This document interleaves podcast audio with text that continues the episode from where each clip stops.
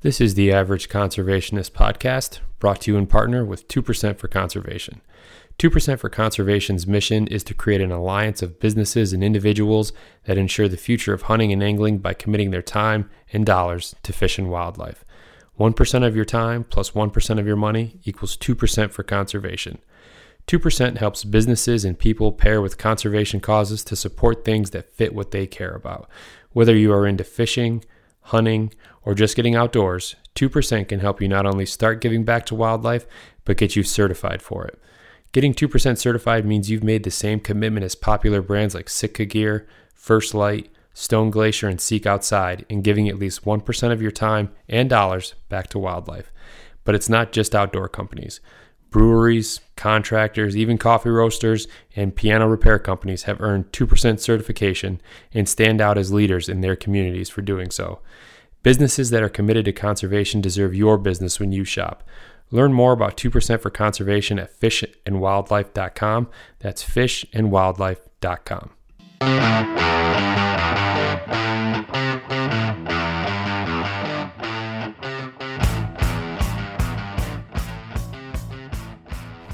Welcome, everyone, to the Average Conservationist podcast. I am your host, Marcus Ewing, and this is episode number one.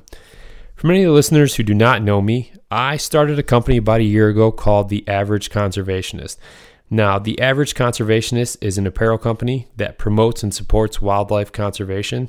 Uh, right now, I sell hats, t shirts, and sweatshirts and donate 10% of all sales back to conservation groups. Uh, you can find us at theaverageconservationist.com.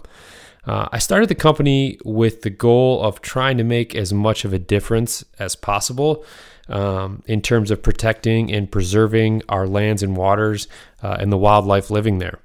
Uh, I wanted to really do my part to ensure that future generations would have the same opportunities um, that I do to hunt and fish and recreate. Um, you know, I've been very fortunate to meet some incredibly genuine and like minded people um, over the past year since starting the company. Um, and I would say none more so than Dan Johnson. Uh, so, most of the listeners, if not all of you, know Dan as the founder of Sportsman's Nation. Uh, he's also the host of the Nine Finger Chronicles podcast and the Hunting Gear podcast. Um, and Dan and I had had went back and forth and, and both kind of agreed that we needed or that there needed to be a podcast that was centered and geared towards mainly conservation. So really Dan and I kind of went back and forth for a few months and and had some ideas and and during this time Dan became uh, a board member for 2% for conservation and, and shortly after that with bringing 2% into the fold, this whole idea of the average conservationist podcast really started to take shape. So, 2% for Conservation is a nonprofit uh, that focuses on businesses and individuals who donate 1% of their time and money back to conservation. Uh, well, fast forward, I guess, three months, and here we are recording our first podcast on the Average Conservationist podcast. Um, so, really, before I go any further, a very big shout out to Dan Johnson for his role uh, in making this whole thing come to life. Um, you know, partnering with 2% on this podcast, it's, it's really given me some great opportunities to speak with people from, from all over, really, and, and talk about what conservation means to them and how they're spending their time. You know, I'm going to be speaking with people who have, you know, regular jobs, but put an emphasis on conservation. And and really this is the exact type of person that I wanted to celebrate when I started the average conservationist. Um, and then on top of that we'll also get a chance to speak with um, representatives from some some very large outdoor companies um, who put a, a big emphasis on conservation giving back time and money uh, as well and and really what I hope is that after listening to some of these podcasts and some of these episodes is that it'll inspire you to to get out and, and get involved and give back um, if you're not already. So, um, so really enough about that. Today, um, I am joined by Jared Fraiser uh, of 2% for conservation. Uh, we talk about all sorts of stuff. We talk about, you know, growing up and what conservation and what the outdoors looked like to Jared. Uh, we get into some high level stuff with 2% for conservation, what their goals are um, in the future, um, and some of its business members and how it actually came to be. Um, I think this episode gives you a good look and understanding um, of 2% for conservation, uh, the work they're doing, and why I was so excited to partner with them. So, without anything more, let's uh, jump right to it. Okay, on the podcast today, we have Jared Fraiser with 2% for Conservation. Jared, how's it going today? Really well. It's a beautiful spring day here in Manhattan, Montana. Yeah, same uh, same here in Michigan. We were really fortunate to have nice, almost 70 degree weather um, this past weekend, and then uh, kind of snap back to reality a little bit, and we're down into the low to, or excuse me, the mid to upper 40s. So hoping that weather uh, changes back here soon. Yeah. So, Jared, being from 2% for Conservation, this is a new podcast that um, the average conservationist and 2% are launching. Why don't you tell our listeners a little bit about what they can expect to hear from the 2% for Conservation and the average conservationist podcast going forward? Yeah, so having having a, a podcast outlet you know nowadays as a as an organization as a cause or even as a business having a place where you can disseminate useful information for the people who follow you who are um, committed to your cause or committed to your brand is just essential. Um, uh, it's it's almost as important in some cases as having a website you know. Right now people aren't commuting but um, it's it's a, a valuable tool that you can use to be in touch with folks all the time, uh, whether they're in their commute or at home at night studying, what, or sitting out in a turkey blind like many folks are right now. It's it's a super valuable tool. So we wanted a place where we could talk about just common conservation principles.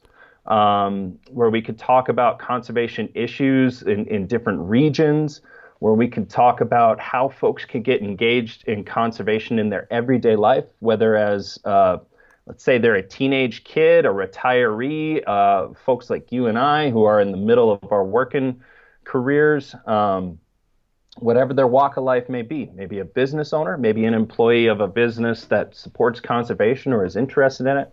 We needed a place to be able to talk to folks. So when when you and uh, Dan Johnson, who just came onto our board of directors, approached us and said, "Hey, we'd love to have a place for you to be able to do that," we were stoked. Um, we'd been working on a couple relationships over the last couple years, hoping to build out something like this, but you guys kind of came with a, a, a pre-wrapped uh, opportunity to do this. So, uh, as far as content, uh, some of the first folks who will be coming on after me are some of our committee leaders. Uh, and these are folks who are volunteer leaders with over 100 different conservation groups across the US, Canada, uh, soon to be Europe as well. We have two uh, candidates in Europe to join our committee program and conservation efforts over there. Uh, and as we continue to grow our committee program, which are again they're they're point people to to send people to who are looking to support conservation causes in different regions.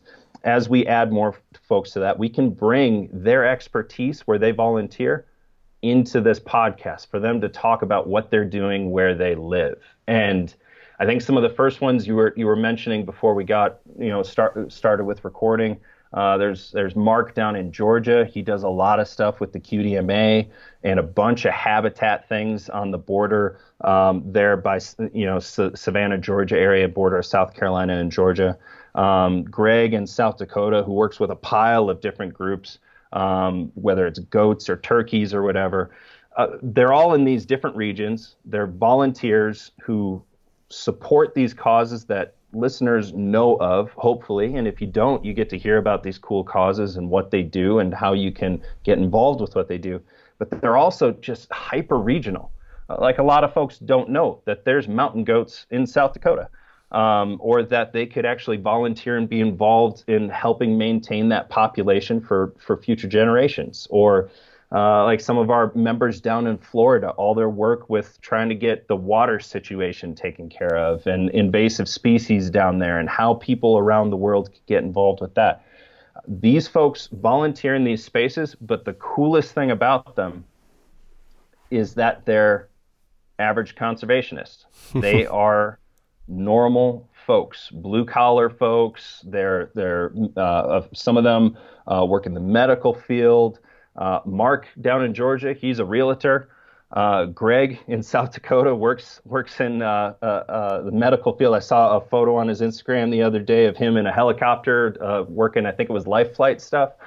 these are the, these people weren't born into any kind of conservation families. They didn't inherit uh, job titles with conservation groups. They're everyday folks who have decided to make conservation a big part of their lives. And they've kept their normal jobs as they've gone about it. So there's going to be cool stuff like that. Um, and, and hearing people that are similar to yourself as a listener, you'll be able to hear folks who probably have the same job as you doing incredible things with their lives, maybe even in your area.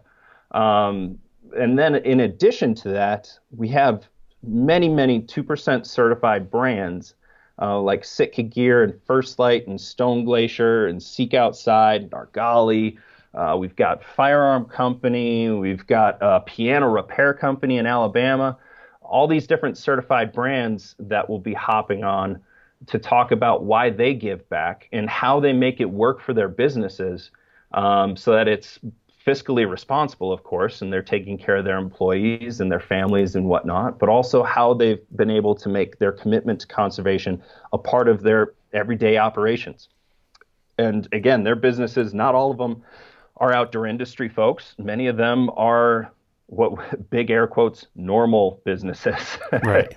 um, uh, to, to come on and, and talk about that, uh, which is something that's not typically something you hear in a podcast. Um, and hopefully it's it's super impactful uh, for the listeners and uh, encouraging and emboldening to make conservation part of your everyday life, no matter who you are. You don't have to be anyone special uh, to be involved in wildlife conservation. You just have to have the commitment. Well, yeah, that's in kind of like what you said to to start there. What I really liked about the idea when Dan um, approached me about it was there's not really a lot of podcasts out there that are specifically uh, centered around conservation, right? I right. mean, we everyone in the outdoor industry, whether it's hunting, uh, fishing, backpacking, everyone knows how important conservation is. And while I think there's a lot of people out there who who make it a priority, um, we tend to see a lot of the bigger names in the industry putting the emphasis on it. Um, and I really loved the idea of speaking to, you know, like you said, average people out there who have regular day jobs um, that aren't in the outdoor industry talk about their commitment and their passion for conservation. Yeah, yeah. When we when we launched our our committee program uh, last year, and again, the, the purpose of it these are folks who are they're, they're, volunteer leaders in their regions for just a myriad of, of conservation things. So the, criteria was, um, you know, they had to be someone that if, if someone called them up and said, I want to support what you're doing in your area, they'd be able to articulate it very quickly. Um, and they'd be able to ensure that they could put support to actual conservation work immediately. Um, but the, the crazy cool thing is, these are not folks whose names you may have ever heard before, but they've been running the show in conservation in their area for some time. Um, now, some of them are younger. We do, we do have a college student in, in uh, at, at Caltech, um, but he he's kind of running the collegiate fisheries program there, and it's really the only uh, um, citizen uh, angling conservation opportunity in the area. Um, so just really really neat stories and and hopefully the listeners hear you know this is someone like me. Um, yeah they're very articulate. Yeah they're great at communicating and and and whatnot. Um, and that's not everybody obviously but they've done with their lives incredible things and that that's attainable for anyone. Yeah i agree completely. So that brings me to my next question. So, for you, Jared, what did the outdoors and what did conservation look like for you as a young kid? You know, because we all get introduced um, to the outdoors, whether it's hunting or fishing, um, at different periods of our life. I mean, I've I've I've met and, and spoke with a lot of people who would consider themselves uh, adult onset hunters, right? They don't mm. get involved until you know late twenties or, or 30s or something like that. So for you, what did you know? What was it like for you, or when did you get introduced to um, to to the outdoors? Crazy early, man. Um, I've been told by my parents I had wild game before I was supposed to really be having solid food. um, and it was out of necessity, not not to be cool. Instagram did not exist. Instagram challenges for making babies eat fish and venison did not exist. Which, by the way, those are very unhealthy practices. Don't don't do something with your babies because it's an Instagram challenge. Um, but when I was uh, just over a month old, um, my parents, I, I, was born in the late fall. My parents were out ice fishing and they drilled a hole uh, just slightly less than a than a foot deep. So for folks who don't live uh, where where the water gets hard, uh, in the winter it freezes and it can freeze quite quite deep. Uh, some of these lakes, and this one in particular could freeze very deep, very fast. So they drilled a hole about a foot deep, and they put me wrapped in a blanket in that hole. So the hole didn't go all the way to the water. It was just foot deep into the ice so that they could run around and and chase the different tip up lines, chase, you know, the the walleyes. So they basically swaddled you in the ice. They swaddled me and put me in a in a little ice hole uh, so that I wouldn't roll away, and so I was out of the wind, uh, so that they could go and get tip ups. Uh, tip ups are, are these apparatus that are basically like automated, you know, uh, hook setting machines for for catching fish. Uh, wild game and and uh, wild fish. Um, is there a proper term for that, by the way? And anyway, um, that that was how that was how our family survived. Um, in the first year of my life, uh, well, the first year of their marriage, they made less than five thousand dollars for the entire year. Wow. Uh, and then I was born the next year, and I believe they were still under eight thousand for the entire year. Uh, so we were uh, we were down at the bottom of the swimming pool, and the the you know the water was the poverty line. You know the water line was the poverty line. Um, so hunting and fishing were, I mean, they they were just part of life uh, from my earliest earliest memories. Uh, I am in the vast minority um, as a, I'm technically a millennial, though I'm on the older end of it. Um, I'm in the vast minority of someone who had A, both parents at home, uh, and and B, uh, a parent that was into hunting and fishing. And in my case, it was it was both. were were very involved in that, um, but it was for subsistence. So the idea of conservation uh, and and wildlife as a resource was there, but it was in a we are starving, we need food mindset. And there are some things that are outside the um, oh, what's that word for um, uh, when you're outside a liability for it? There were things that were done that were not legal by my by my parents when I was a baby, uh, sure. just to just to feed us. Uh, and they even had they they worked with at-risk kids in a very drug and alcohol abuse heavy uh, part of northern Wisconsin, in a tiny tiny little town called uh, Winter. Actually, I was I was born in a town called Winter, which I, I do love the cold. Um, but they they were working with these kids who had horrible alcohol abuse at home and, and physical abuse from it and drug abuse at home and the physical and emotional abuse from it.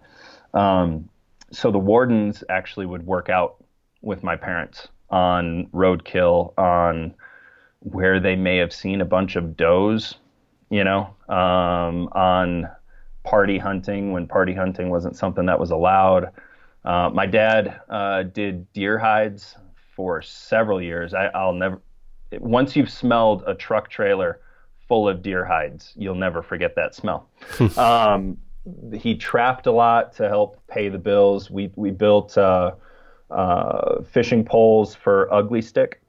Um, I uh, remember the smell of weaving the uh, weaving the string to make that you know the the classic Ugly Stik pattern at the Yep. at the base of the rod Yep. above the cork stuff and the lacquer. Um, but the the conservation mindset was this is a resource that we need, so let's take care of it. And as I as I got older um, and parents started you know making more uh, and change careers and stuff and being able to take care of us, and I started having more siblings. I've got four younger siblings, which nowadays would be immensely difficult to do Yeah. um, they started doing more with conservation. Uh, my dad helped put in a, a trout hatchery in southern Wisconsin. Um, and it was around that time I started hearing about my family's conservation heritage on, on my dad's side, with uh, my grandpa and my great grandpa actually building the first muskie hatchery in the state of Wisconsin. The muskie is the uh, uh, state fish in Wisconsin, and they built the hatchery for the Wisconsin DNR when they realized that they needed to rebuild it. Uh, as I got older, we started doing stuff like Secchi discs, which is a, it looks like a pie plate, but it's made out of metal or wood with a weight on the bottom of it, and it's uh, cut like a pie, four corners, uh, two corners being black, two corners being white. You lower it down until you can't see it anymore, and you mark the depth, and then you report to uh, the different agencies how deep it goes. We started doing stuff with loons. Um, when I was uh, in my early teens, I'd go and spend almost every day uh, after lunch. I'd go out in this little 10 foot r- fiberglass rowboat we had, and I'd row around uh, the little lake we lived on uh, for muskie. I'd, I'd put a, I'd put a fishing pole underneath uh, each leg and just row, um, row troll. And, and, you know, I was a 11 year old kid catching 35, 40 inch muskies after lunch almost every day Could barely uh, get him the with. A very, very strict catch and release policy for conservation purposes. Even though I was coming from this family where we needed the meat, um, there were some things that were too precious. Uh, we built wood duck houses, and we, I've, I did not shoot my first duck till I moved out here to Montana because where we lived, waterfowl were so rare. Even though we could really use the food, we would not shoot them and we'd build houses for them to protect them. So it was a very weird kind of dichotomy uh, uh, that built my conservation ethic out as a kid. But it, it came from my parents, grandparents, and family members. Well, that that's interesting that you say that because at that point in your in your life and with your family, knowing how important and how vital wild fish and game were to, you know, the health of your family, you know, in terms of putting food on the table and, and eating and whatnot, that you still had the wherewithal to, you know, practice catch and release, um, to not, you know, go out and you know shoot waterfowl uh, or anything like that but you were still doing all this work to ensure that there was a healthy population i mean i think that that speaks volumes to to your parents and the uh, respect that they had for uh, the outdoors and for the the wildlife Yeah, yeah. We we actually um, we had to kind of split the house in half. Um, when I uh, and I'll explain what that means. Um, on the back porch, uh, my mom had a bunch of bird feeders for songbirds and squirrels and stuff, and then out the front uh, is where we had the deer blinds, turkey blinds, and stuff in the woods. So there was this rule: like out the front we shoot things, out the back we don't. you know, we don't shoot songbirds. Why? Because you can't, you know, you can't eat them with, you know, the the, the French. Um, you know, uh, Satan's nectar cuisines uh, uh, aside, uh, we don't shoot songbirds. Um, no ortolan here, um, and and that that permeated everything. Um, and it was from a, in in their case, it was a, a somewhat from a, a religious mindset of of stewardship uh, mandates for them. Uh, but then that also kind of ran headlong into the reality of, you know, we need to eat. So we we got as many tags as we could. Um, the goal was to fill the freezer. So like when I was when I was younger, a young hunter, big bucks was not uh, that was not the thing we talked about. But as I got a little older, and as my dad transitioned back into the family business, out of working with kids and stuff, uh, back into the family business, five generations deep now of plumbing and heating. Um, he's that's what he's doing right now. He owns the family plumbing business in northern Wisconsin that was started back in 1918. oh wow Uh, yeah.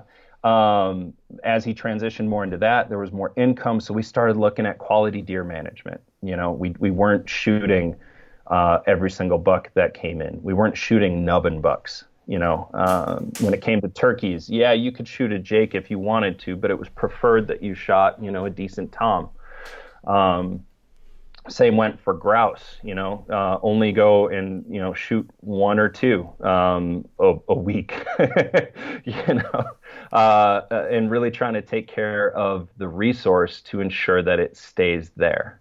Um, and that pivoted, and it, and it gave me a bit of an education on yeah, with more income, you're starting to be able to make more choices which has really helped me now in my present role when I'm looking at different regions of the U.S., Canada, and especially overseas in, in third world. Uh, I'm using big air quotes because that you know that term has its connotations. Um, third world, less um, uh, economically opportune, or opportunity equal areas. Conservation is not something that's on someone's mind necessarily if they're struggling to survive. And knowing that going into some of these relationships and conversations as we bring on business members and work with conservation groups in those areas, knowing how to talk about those things is something that as a child, I can guarantee you, five year old me would not be thrilled, um, you know, at the notion of not getting to have venison or something like that. Um, but as an adult, I'm able to, you know, look at both. So it's invaluable, but I, you know, for folks listening who grew up that way, we all remember being hungry, you yeah. know, and we don't ever want to feel that again. And understanding that when we talk about wildlife conservation and, and decision making, I think is is vital. So, so obviously a very rich history in the outdoors and um, conservation practices um, growing up. At what point in your adult life did you know that conservation was um, was the career path for you or was the avenue that you wanted to go down? When it became apparent that my volunteering with conservation groups was not economically viable for my family at the level that I wanted to. So uh, at one point I was I was volunteering five to I'm I'm I'm a bit of an insomniac, so I I do a lot of this volunteer work at night, writing you know letters to the editor, writing policy stuff, um, event planning, graphic design for it, and whatnot. I do a lot of it at night, and at some points I was you know five to ten hours a day. Um, towards towards uh, the end of my outside of the cons- conservation world career, um, I was volunteering almost like it was a second job, uh, and it was not economically viable for my family for me to continue that. Yeah, volunteering um, doesn't necessarily at, pay the bills in that regard. Not not really. No, not even close. Especially when you're also buying life memberships to orgs and yeah. memberships with the eh, you know and hey, we need all these supplies. Oh, don't worry, I'll buy them for the event. You know, um, I've, I've got a very patient wife um, in in that regard. Um, that's that's when I kind of knew. But but what flipped a switch for me was when I when my kids were very very little. I I have a, a seven, uh, soon to be eight, and a recently turned nine year old. And when they were about one and two years old, um, my it was like a paradigm shift as far as how I saw the world. Um, I needed to ensure that them and those that you know that they had uh, you know, my grandkids, if, if, if, if, my kids have kids, um, and even if they're not related to me, that they have the same opportunities that I've had. It was around the same time of them being toddlers uh, that I watched um, our new home here, Montana. Uh, I, I, moved out here in 07 the first time, and we settled down here in, at the end of 2010. Um, as I saw Montana change change quickly and habitats start to get paved over here in the Bozeman area. Um, I've, I've now lived here long enough to see favorite hunting spots turn into condo developments uh, and parking lots, and, and favorite fishing spots get absolutely blown out um, or filled up with dirt and or you know streams rerouted or they don't exist anymore because they're a culvert now so that they could put houses on top of it um, to see all that happen uh, which wasn't something that I had really seen happen in in northern Wisconsin because that had happened, but just before me being born. Um, I mean, there's still some some big development going on there, but not as in your face as it is here, where the population has doubled since I've lived here, um, and where, I mean, even even in the small town here in Manhattan, there's a spot I used to sit in glass that now I've got a friend who lives in that um, that housing development that's there.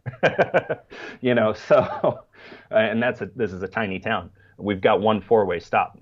you know, um, so to see that keep happening, that just catalyzed me to I need to be on the side of s- slowing that down. Progress is good, and I've been on the side of economic uh, decline, and right now we're obviously in this time of economic calamity. Um, I've been the the town I grew up in was was a dying town. It's actually shrunk since I moved out when I um, way back in 04. Um, it's it's like a thousand people less than it was before. Um, I, I, know what that looks like to have your downtown slowly die away and whatnot. It's bad. Uh, but wanton development and wanton use of the resource, it's that's where the term the tragedy of the commons comes. When when we're not managing the shared resource and we just let everyone do what they want with it, it gets destroyed and the resource doesn't exist for anybody. And it just played out right in front of my face. So that was about 10 years ago. Um, and it led to me buying memberships with every group that worked with what I cared about. Some of those memberships I've kept up. Some of them upgraded to life memberships because I, I truly believe in their work um, and and want to be able to have a little bit more of a voice in what they do, and that often is what a life membership will get you.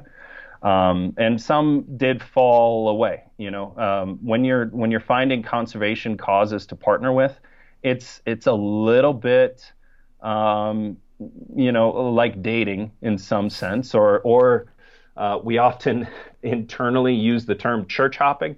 You know, if someone's trying to find a church in a new town, they, they tend to go and try four or five of them. Same goes with, with conservation causes. You, are typically going to try a few before you find one that you know you really align with. And uh, we're really fortunate here in Montana to have many, many great groups to work with, and, and even here in the U.S. and um, there are some groups in Canada that, that I like to partner with as well um, because they they share resources and ecosystems with us. We're not that far from the Canadian border, so partnership is is key.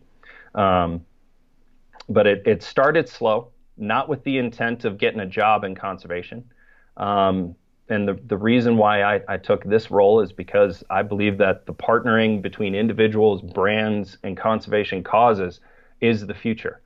Um, we've seen governmental failure all over the place. Government's made out of people. It's not that government itself is bad. It's it's it's a tool. It's not intrinsically bad. It's the the people that you put into it. Um, but individual uh, responsibility, um, both fiscally and and with your time, is something that I've seen in my personal life pay out in in big big ways um, for habitats, ecosystems that I care about. And as we look at the future of funding for conservation to, to insulate um, causes, and as we look at what's going on right now uh, with major, major um, uh, budget shortfalls for almost all wildlife management agencies, almost all land management agencies, uh, because of budget cutting and intentional snipping to try to make those those agencies fail or, or less productive, so that they can then be manipulated for private gain we really see the the huge huge importance of businesses and individuals taking personal responsibility for the ecosystems around them.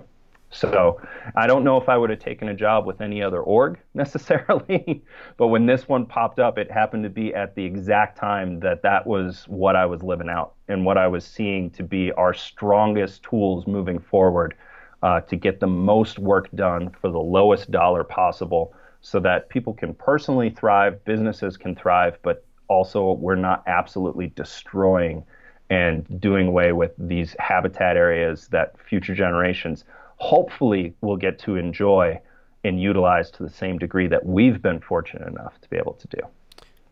Yeah, and that that's a very good point with making sure that this uh, that the habitat is still there for generations to come because to be honest, when I started the average conservationist, that played a very big role in mm. my decision to uh, to start the company. Um, back to what you were saying earlier, is you know my outdoor um, pursuits, adventures, you know, what have you, started at a young age as well with my dad. And, you know, I, I lost my father about 10 years ago. And I have kids of my own now, young kids.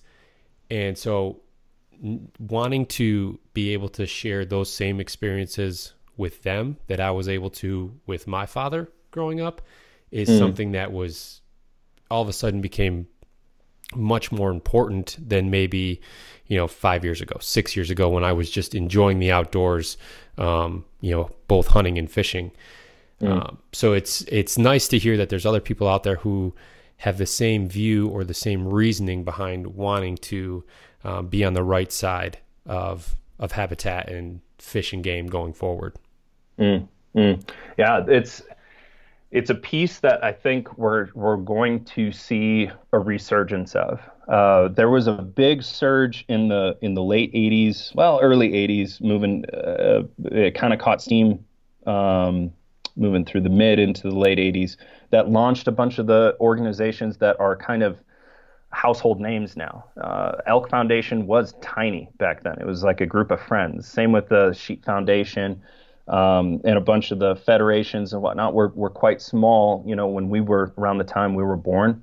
Uh, but they all started out of this, hey, there's a lot of lot of habitat loss going on right now on a uh, and then there's there's these cycles that you know continue you know history repeats itself and all that uh, these cycles of economic prosperity, but that economic prosperity usually comes at the cost of the ecosystem, at least in the old way. Now, as, as we as each generation builds on the work of the ones that came before us, we're finding better and better and better ways. So where you used to have organizations saying, let's go clear out a bunch of habitat by logging it for all of this, um, you know, for our, our partners with the logging companies uh, to keep them happy. Now we're now we're seeing all right. We're going to log this portion. We're also going to do prescribed burns in this area because it's better for bringing back these uh, key um, these key species of, of plant that these different species of animal eat that all you know work in this in this cycle. Um,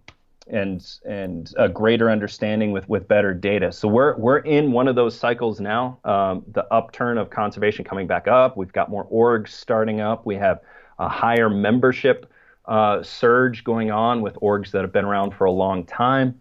Um, you know, like many groups like the Elk Foundation are, are reporting much much higher member numbers and huge surges of member numbers right now.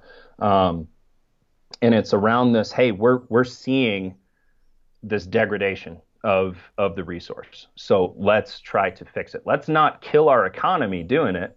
Let's not shut down all the businesses doing it. Let's just be smarter. And we can do that now. So it's it's a wonderful time to be getting involved in conservation, um, and it's a wonderful time to see your work play out in the real world in a tangible way to where you can put a pin on the map and say, I fixed that or I saved that. Um, it's it's a incredible thing to be involved in. Yeah, and you know, to be honest, with the whole emergence of social media um, in the last what, seven to ten years, let's say, especially with things like Instagram, where now every person who you know shoots a deer or a turkey or whatever is is posting something about it. Um, mm. I think you're getting a lot more of the younger generation involved in conservation groups because they see that other people are and they want to um, be included and they want to be around like minded people. And I think from yeah. there, I think their focus on conservation is growing. I think that that's, you know, they join to be like a part of a group, um, again, of, of like minded hunters or anglers. But then once they get involved and they see all the work that these orgs are doing, I think that that's just kind of going to lead to a trickle down effect where, you know, for the future generations are going to be more involved because let's say their dad was you know if their dad's you know in their 30s now and and takes an active role in conservation that their kids will see the same thing as they grow up so i think it's like you said it's it's it's an uptick in terms of people that are being um, introduced and becoming more active in conservation. Yeah, and, and, and we're seeing a, a lot of very intentional and mindful um, program building by groups who are understanding that, unlike you and I, at least half the kids uh, who will be taking over conservation in the future don't have two parents. You know, um, they don't. Uh, they're growing up in single homes where the adult in the home is just strapped for time trying to raise them, right? Mm-hmm. So they're they're coming up with really great ways to engage folks um, and to keep keep uh, conservation at the forefront, and that's just absolutely exciting to be involved in uh, yeah. and to help help uh, make it more accessible for folks. It's, it's not an old white dudes club. It yeah. doesn't need to be, um, and it never should have been uh, and we can make those adjustments uh, without we can make those adjustments without radical change or throwing anyone under the bus, which is is a you know just a great thing to be involved in. Yeah. So you started to talk about it a little bit earlier. Two percent for conservation. Why don't you tell some of our listeners who maybe aren't um, overly familiar with it what exactly two percent for conservation is and how it came to be. Yeah. Yeah. So we're a nonprofit, which means uh, we're not, we, we, uh, are, are not built for making a profit. Uh, and we mean that in the true sense with 2%. we, uh, the way we operate is it, our main program is we certify businesses and people, or maybe family foundations, uh, that give at least 1% of their annual income and 1% of their time to fish and wildlife conservation. So, what that looks like, uh, if you're if you're a business, uh, it's super simple. Uh, we, we've got an application packet. Uh, you actually did it yesterday, um, filling out you know a commitment to give your your dollars back over the coming year, and then we commit uh, to that time with you um, on the 2% side to help you hit that. So, um, like let's say uh, I'll, I'll, just use the piano repair company down in, in Alabama, uh, for example. He gives at uh, it's it's a bit more than one percent of his his gross sales, but he, he gives it to local waterway and habitat reclamation uh, causes in his area. Um, we don't touch those dollars. He doesn't send it to us first and then we send out. That's not how we operate. He sends it directly to them. And then at the end of the year, we certify that he's done it. And we keep tabs with him over the course of the year. In addition, there's the 1% of time. And what 1% of time is, is 21 hours. That would be 1% of one employee's time if they had a 40 hour week, if we want to get into the math. But at least 21 hours uh, that can be spread across the company. So whether it's like the piano repair com- guy, who's it's it's one person, or if it's someone like Sitka who has piles and piles of employees and piles of contractors all over the world, we still are only requiring 21 hours. And the reason for that is as you scale as a business, just keeping track of those hours would become very cost prohibitive very quickly. You'd have to hire someone just to keep track of the hours. And at that point, that's money not going towards conservation. We don't want to be in the way of that. So what we what we ask instead is use those 21 hours to the absolute best of your ability. So like Sitka will often go to DC, you know, or like Seek Outside uh, in Colorado. They're Colorado based, make uh, uh, ultralight tent backpacking products. Uh, the Tims and their staff they volunteer their time with multiple conservation groups as volunteer leaders within those conservation groups. Um, we've got uh, coffee companies, they'll go out and do uh, cleanups and stuff, or they'll volunteer their time talking about being uh, businesses that that give back to conservation. We want to make it adaptable and attainable for anyone. We actually have uh, teenage kids in the Midwest who are babysitters. We can't put them on our website because they're minors, um, and we respect their privacy because uh, you know their parents uh, would like their privacy respected. But sure. on their babysitting business cards, they have two percent certified. Um, and these are, I think, this year those girls are turning 13. Yeah, something like that. So when they got certified, though, they were 11. Oh, wow. My son is my son is nine. you know, so um, it it doesn't matter what your business is, what the size is. That's the beauty of being a percentage is it's scalable.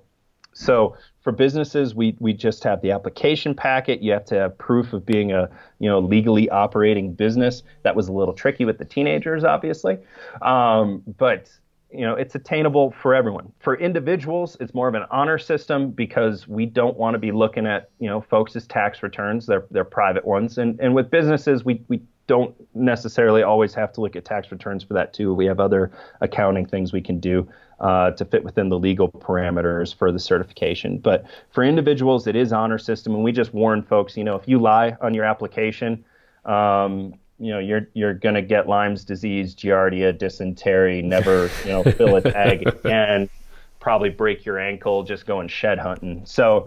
Um, because conservation karma does seem to be very, very real. Um, but for individuals, we want to keep it painless and and simple. Um, so it, it is honor system, but the goal is to have whether you're an individual or a business, a commitment of your time and dollars to support conservation. Um, those essential things of time and dollars move everything in the conservation world. Um, where there is an element of talent, of course. We, we do have certified musicians and artists and photographers, um, but we you know you can't really certify talent. That's that's uh, that's subjective. Right. Uh, but we can certify time and dollars. So that's that's what we do as our main program, and then all of our other programs, like our Bozeman Conservation Convention, which has been kicked back to August, uh, is built to support that uh, interactions between the businesses, conservation groups, and individuals that support them. Our committee program with uh, supporting and, and having all these different volunteer leaders from all these different organizations around the world. Um, that is built to support that certification as well. Uh, we have our annual Conservation Media Awards, uh, which Sitka has been uh, super generous in sponsoring those are to acknowledge media that's focused around conservation. And as I mean, that's the whole point of this podcast having media that's focused around conservation to have it be top of mind for people so that it is something that's in the cultural ethos um, for those who live in the outdoors to always be thinking about conservation to again uh, back up uh, the certification. So uh, for the, the way we, we operate our funding off of that, um, with our business members, there are annual dues, uh, but they scale at about the same pace as the Better Business Bureau and actually cap um, at, at a certain size uh, because, again, we want to have as many dollars going as possible to all these different conservation causes that people are passionate about and that are just absolutely vital to taking care of habitat and species populations around the world.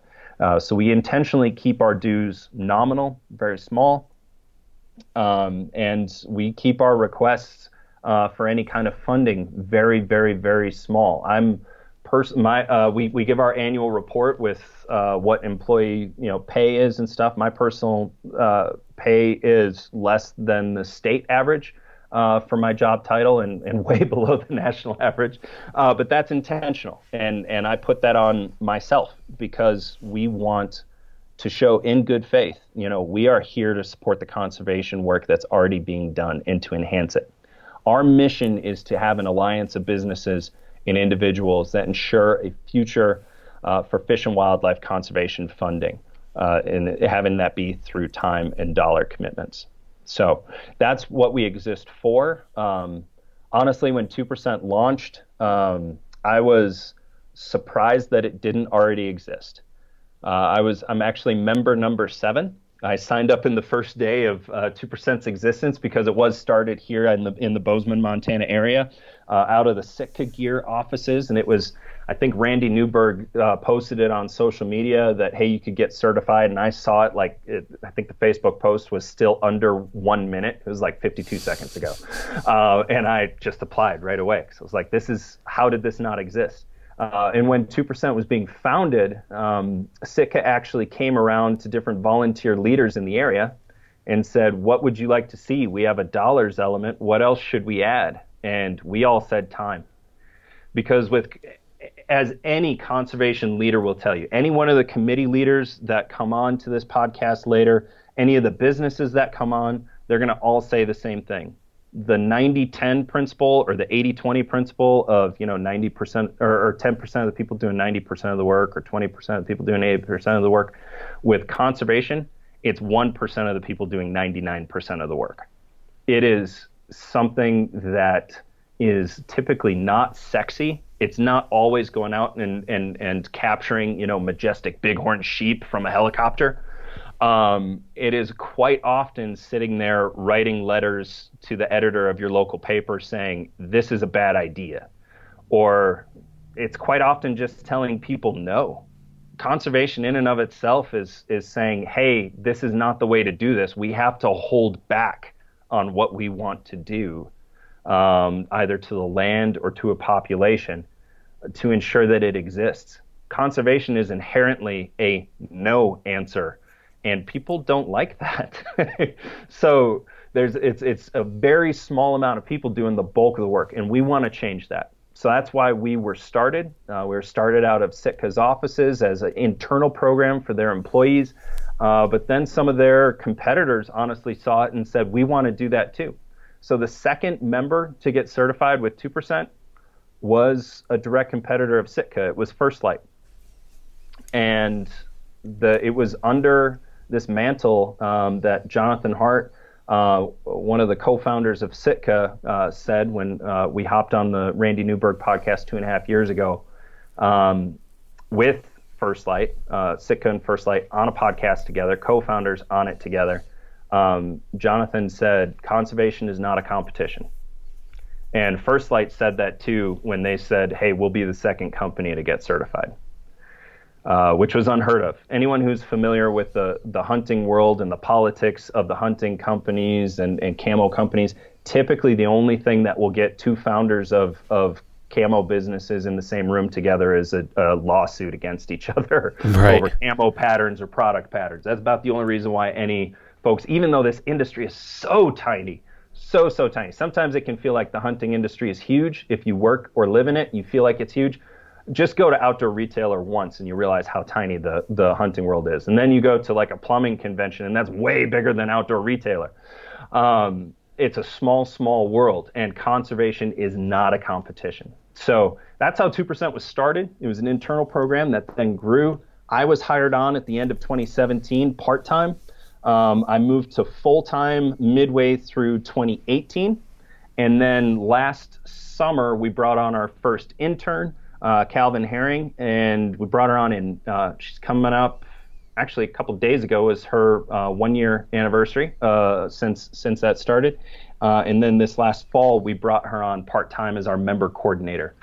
Uh, over the course of of two percent um, launching, we uh, I think within the first six months of me being on, we had our first international members uh, up in Canada and Trinidad, and then we had someone sign up uh, in the UK as an individual member.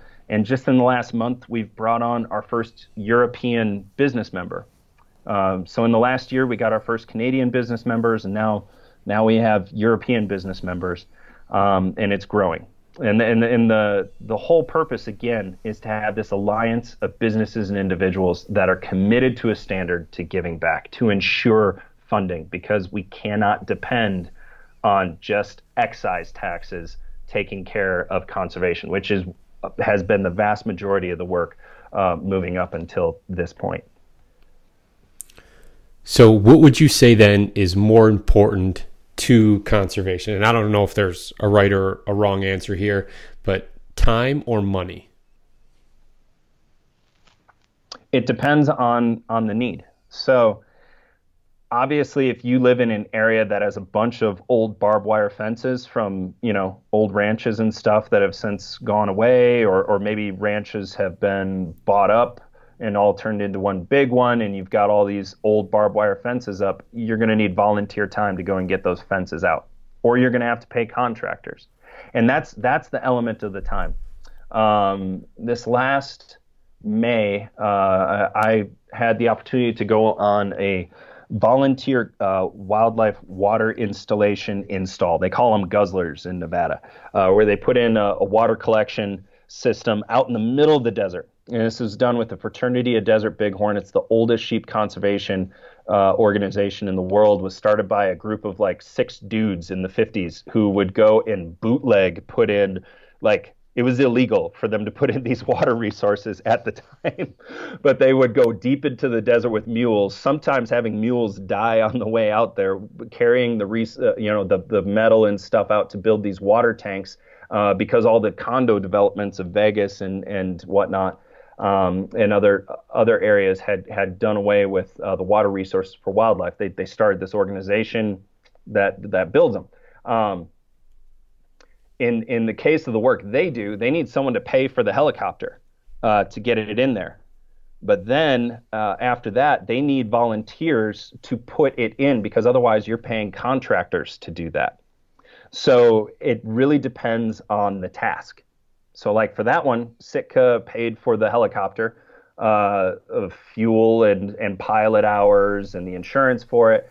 Um, and then a bunch of us all went in, like 50 of us flew in by helicopter, and it was like a 45 minute helicopter ride in. The alternative is a two and a half day four wheeler treacherous ride in. Uh, to this very, very remote location to put in a water resource. And if you don't have the volunteers, you're looking at paying a contractor at minimum 50 bucks an hour per person. So it's going to add up real quick. It adds up real quick. Same goes for like uh, goat surveys um, here in the West. If, if the Rocky Mountain Goat Alliance were to pay contractors to go out and do grid, you know, grid reporting of the crazy mountains here in Montana, which are aptly named, like the odds of surviving in that place, you got to be full on Jeremiah Johnson, which is actually the history of the place. He did live in there for a bit. Um, it'd be it'd be astronomical to to pay for that. Uh, if you look at uh, like down in Georgia, as Mark will talk about when he hops on, when they're doing fawn counts, if you were to pay contractors to do that, you'd never be able to afford it. And the game agencies depend on all these volunteers to make it happen. Uh, up in northern Wisconsin, where the elk have been reestablished over the last almost 30 years now, uh, they have depended on volunteers to go out and do calf surveys, grid searching, which it, it, it means walking around through thick, thick. The north woods of Wisconsin are super thick this time of year, uh, and and especially in the coming month, it'll get to where you're bushwhacking. But that's where the elk have their calves, and the the calves will be in these tiny little holes sitting behind logs and stuff, you know, where old trees have dumped over and the dirt's all mounded up. That's where the calves hide uh, as the herds move along until they're able to step over stuff and whatnot. And they use volunteers. Some of these folks have been volunteering on these things for almost 30 years, going out and getting covered in chiggers and ticks and poison ivy and um, you know some some of these guys have have gone and they were old when they started volunteering knowing that they'll never get to hunt these elk and have died since then you know, just of old age, but they dedicated every spring to go out and grid search for elk that maybe five people a year would get a tag, which is the case now. Um, or that just in general, elk would be back in the Northwoods Wisconsin. This is going on all over the world. But again, it's a very tiny, tiny percentage of the population that's engaged in it. Yeah. I mean, it's, uh, it's pretty commendable when you have people like you just spoke about who are doing uh, the work for the betterment of a species that they know they'll have zero chance, really, of ever being able to enjoy. Right? Yeah. Yeah. Uh, like, not necessarily even hunt, but ever be able to just see, you know? Yeah, to lay eyes on them, sure. Yeah. Yeah. So, what is the, I guess, talking a little bit more big picture here for 2%, what are some of the goals that the um, organization has over, let's say, the next five years? Yeah. So obviously, more growth, um, and and not for the sake of growth. Uh, again, our our work exists. Uh, to support the work of, of different groups. So what we really are focusing on is is more blue collar businesses. Uh, we want folks to be able to not just make a decision when they go to their local outdoor shop, you know, what pack they'll buy, what jacket they'll buy, by whether or not it's 2% certified, what coffee they'll buy, you know, what uh, energy supplements. So we've got Dark uh, Dark Mountain ener- um, um, uh, not energy supplements, but you know, um, yeah, workout dietary supplements. Supplement, dietary supplements. Dietary, yeah and Mountain Ops. Mountain Ops was one of the first five companies to get certified with two percent. Um, so again, direct competitors, but both certified. We, we we want folks to not just be able to choose when they go there. We want them to be able to choose when they go to their local grocery store, when they go um, to hire, you know, like like uh, uh, an electrician, you know, or a, a contractor. Is that contractor certified? We want to start bringing in more folks like that, and we know that they're giving back because when you go to a local banquet typically there's at least one or two contractors who have bought a table at a at a conservation funding banquet for their employees. And they, they often buy raffle tickets and stuff for their employees. We count all of that. You buy a table for your employees when you go to a, a local Ducks Unlimited, Turkey Federation, Mule Deer Federation, or sorry, Foundation, uh, QDMA banquet. You go to those, you buy a table for your employees. We count that. You buy raffle tickets for your employees, we count that. You buy drinks at that event, we actually count that because the organization has to pay a cover char- pay a cover charge for those drinks uh, to ensure that those you know those drink vendors are, are paid. Right. Uh, we count that as well. So looking at all those things, um, that we count, it should be attainable for any one of these and any business where they're at. If you're involved in conservation to get certified, and then what we do with with the business is we, you know, we put uh, two uh, percent certified stickers on all your service trucks. We help you put it on all your invoices, on your email communication. We help you talk about why conservation and local conservation in your in your area, your local habitat areas, why it's important to you as a business and why it's important to your employees. And we help you along the way. So that's a big thing for us. We want to really start bringing in those folks who have been carrying a huge chunk of the funding weight for these organizations and have them be acknowledged in their communities for giving back. Again, it's not growth for the sake of growth. We want them to be lifted up for how they've been giving back for so long. And we are a new mechanism to do that. Um, that's one area. Another is internationally. Uh, here in the U.S., we like to brag about our North American model of conservation, which is hilarious because it's a tax. Like, for Americans, bragging about a tax. yeah. you know? um, and and I, I like to. I've, I've, used the metaphor enough that it might be kicking a dead horse here at this point. But if if paying an excise tax on my hunting tags and my firearms and my my ammunition and stuff makes me a conservationist, then it you know paying my property tax also makes me an elementary school teacher then because right right school. Um, let's let's not put participation trophies on things. That's that's that's what that is. When you call yourself a conservationist just because you hunt, that's participation trophy. Um, we like to brag about our North American model because it's done incredible things. We took all these species from the brink of extinction, but it wasn't just the tax that did it. If the tax was enough, uh, National Wildlife Federation wouldn't have been founded in the same year based off of that tax model. Um, Ducks Unlimited would not have been founded the year after. Boone and Crockett would not have to exist, uh, you know, for for trying to encourage people to shoot only mature animals, which is part of why it was started. Not the main reason, uh, but part of why. Um, we wouldn't have all these different organizations if the tax was enough, and if just being a hunter and angler was enough. Uh, and other countries have been living without that tax they have different tax programs. Like in Canada, there is some stuff, um, but you know, with our our business members up there and and the conservation groups they support and our committee member volunteers that are up there.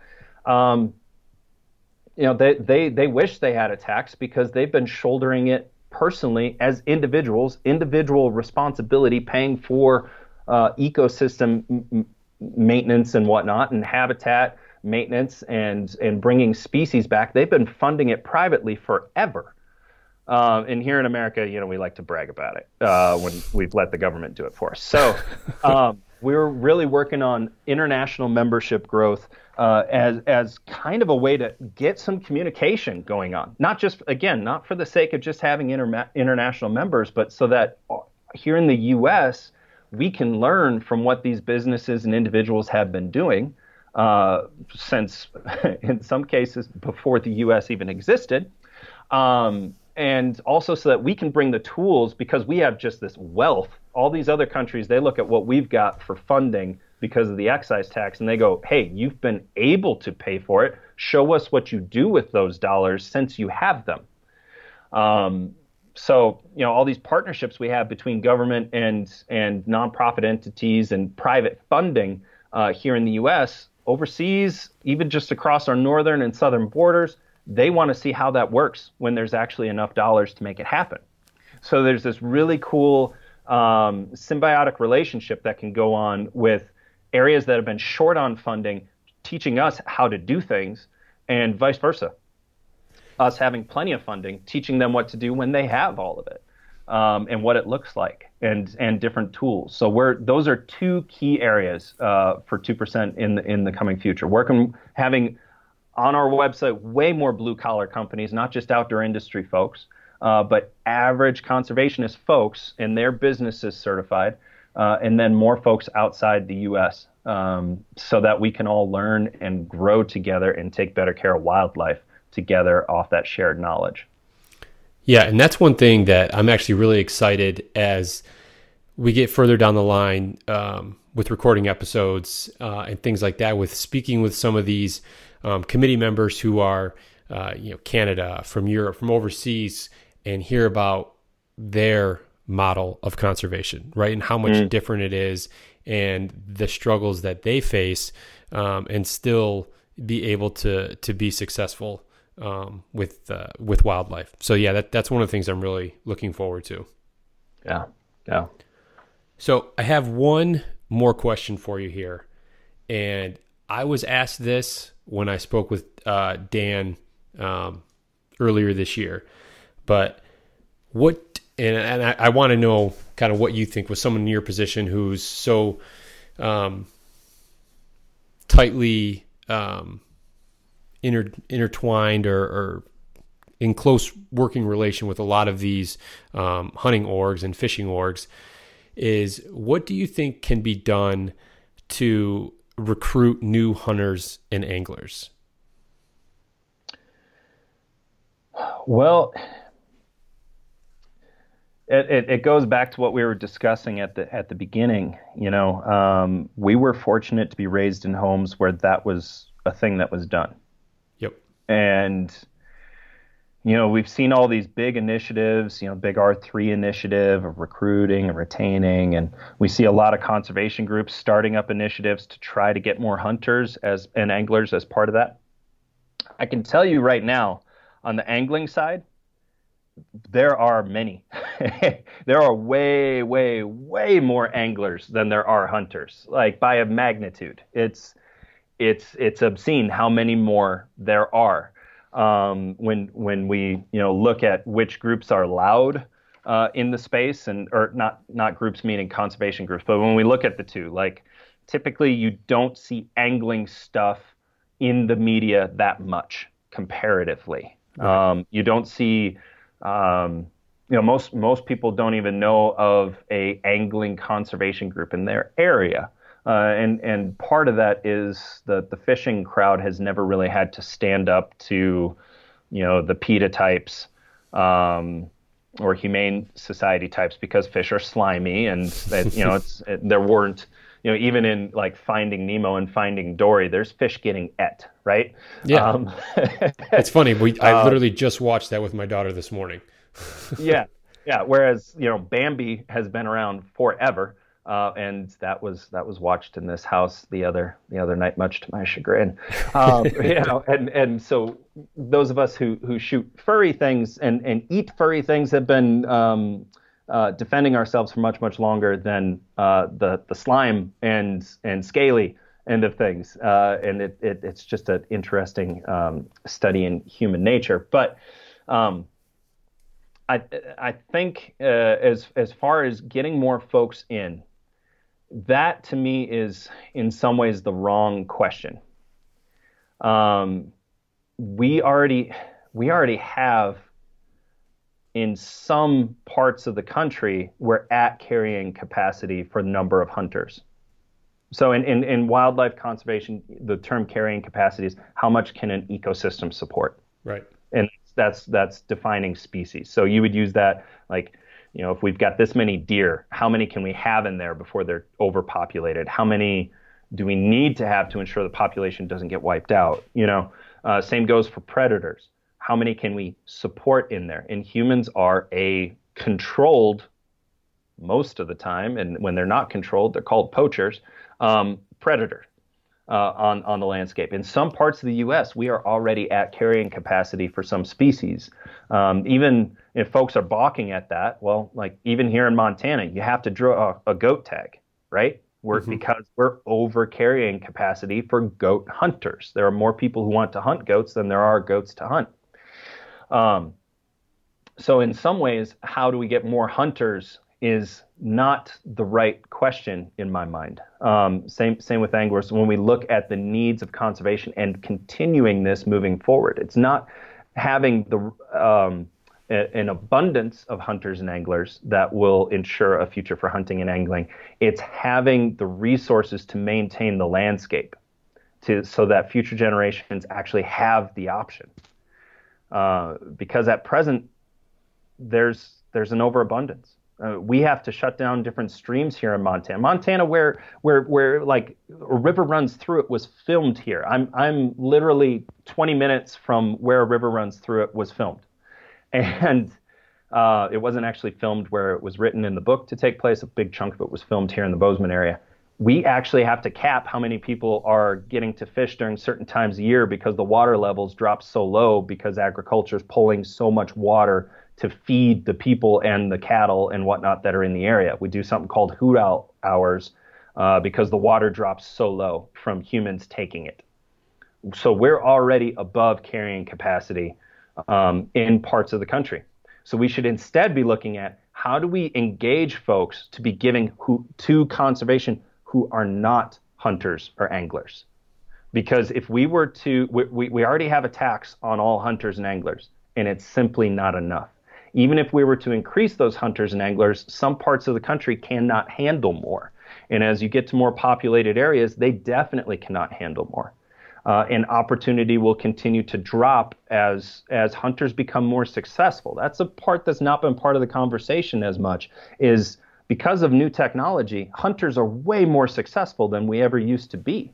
We have all these scent control options for whitetail hunting. We have all these amazing created in a lab with with you know anodes attached to turkey heads and deer heads and stuff to see how they see color and how they perceive sound and stuff that make us just wildly successful. Our firearms and archery equipment are way more potent than they ever used to be, which has led to a resurgence of you know muzzle loaders and and uh, longbows and recurves being used by hunters who want to actually have some hunt involved instead of plug and play. You know where you can grab a bow out of the box and the next day be hitting a target, you know, 100 yards away with with no wind, you know. Um, we've become so proficient as hunters that the population is more easily controlled with a smaller number. So the answer isn't necessarily when you look at the data having more hunters, it's having better educated hunters, it's having hunters that are better um, uh, that are, are better spokespeople for our heritage in hunting and angling. Uh, hunters who speak up and catch poachers who self-regulate better, um, so that we are viewed in the public eye way differently than you know the Disney movies paint us to be. Right. um, and to engage folks who are not hunters and anglers to support what we do, to support our vital role in funding. Um, uh, you know, with, with through our, through the taxes, the things that we do through that, and also our role on the landscape with being a part of the ecosystem. The bulk of humans live in cities now, uh, and not in rural spaces, meaning their opportunities to hunt and fish are not just limited, but in some cases are not an option in their lifetimes to to be able to take the time to be an ethical hunter or angler. Um, so the conversation in our minds is more how do we make this attainable to everyone and show hunting and angling as a positive, positive, positive, natural part of being a human and uh, having a healthy ecosystem. And if they choose to hunt and fish, fantastic. But let's get that conservation ethic in them first. Uh, because the odds are and and not odds are. We've seen it played out and proven. If you teach people about wildlife conservation, with hunting and angling being some of the tools in there, um, and show them the examples of what happens when hunting and angling um, in ethical and managed ways are not involved, and I mean all the poaching and wildlife trade in Africa and Asia, um, where you know this whole situation with COVID nineteen was started because people were starving and they created black market markets that then the government in China uh, they risked revolution or allowing these these wet markets to exist. Um, that's the other option down the road is is wanton waste and and wanton um, abuse of wildlife. Um, so if we can show the conservation ethos to people, what it means, giving your time and dollars to folks who are not already tapped in, and get them involved, we ensure a healthy and vibrant future, not just for ourselves and future generations, but for the ecosystems themselves. Yeah, and I think that that's that's ultimately what um, us as conservationists are after is yeah. um, being able to preserve what we have for ourselves for the generations and generations to come. Um, I believe it's uh, it was Doug Dern I saw on Instagram the other day, who uh, his his saying kind of is, "It's not ours, it's just our turn." Right, and I yeah. think if a lot of people. Yeah you know, live by that that mantra or that motto, I think it a lot of good can come out of that. Absolutely. Um, and you know, we we all live in, in, in such unique headspaces. Folks folks like to you know, uh, and and I and by folks I mean different generations like to poke at other generations of you know you're just in it for yourselves. You know um, millennials like to say it about boomers boomers like to say it about millennials gen xers like pretend like they're not involved. Oh yeah absolutely are. Um, uh, but if you have come in close contact with human mortality you realize how short life is and how short your opportunity to both partake and in, and then ensure a future for others to partake. How how limited your opportunities in your life actually are. It comes down to a very unique set of moments for most of us when we're in our 20s and 30s and and and maybe 40s and 50s in the off off chance. But usually it starts you know at a at a time when you actually have a little bit of means to give back in some way or you just see no other option but to give back and right now, we're still in a time period where we have the option without seeing the consequences. The truth is, we don't have the option. We have to be giving back. All of us do have to be giving back to ensure a future. It's just we're not seeing immediate consequences for not giving back. It's going to play out for our kids. And in some parts of the country, it's already playing out and all over the world, it's already playing out. But in our little isolated social media bubbles, in our little social bubbles, maybe where we live, you know, we don't see the big picture because naturally we are wired to only think of ourselves. But the consequences are real and they're already happening, even if we're not seeing them. So we want to make it attainable, and is why we're so thrilled to have this podcast launch so that folks can be tapped into things outside of their little bubbles and expand their minds and be enlightened as to what is actually going on in the world and not just what their crazy uncle is saying on Facebook, not just what they see in their backyard. You know, um, uh, in, in Wyoming, there are there are parts of Wyoming that are absolutely ran over with pronghorn and mule deer. Just across the border here in Montana, our local pronghorn herd that used to be over 300 here in this in this valley is down to about 30. Um, so it's different. You know, we're just a few hours away, and just because there's a lot right, th- you know, down by them, doesn't mean that it's the same here. And that goes for every single species you can think of, and it's happening everywhere.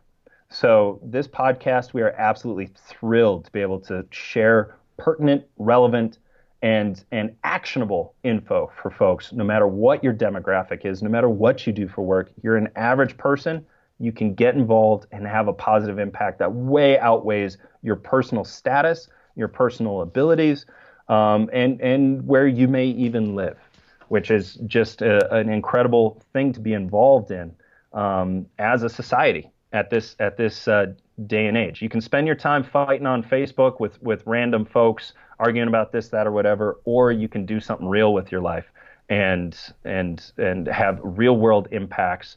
Like I said earlier, put a pin on the map for where you made things better for the future.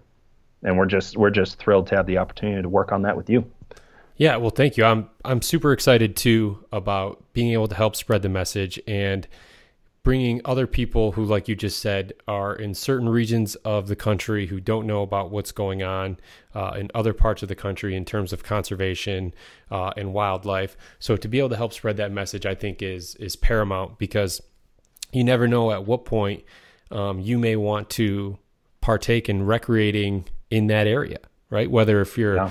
a Midwestern guy or an Eastern guy, and you know finally the the itch to to go out west and hunt mule deer or to hunt elk, you know, gets you that now you you have an understanding of maybe issues that they've been facing in the particular area you want to go and you can, you know, help give back to that area even though you're on the other side of the country.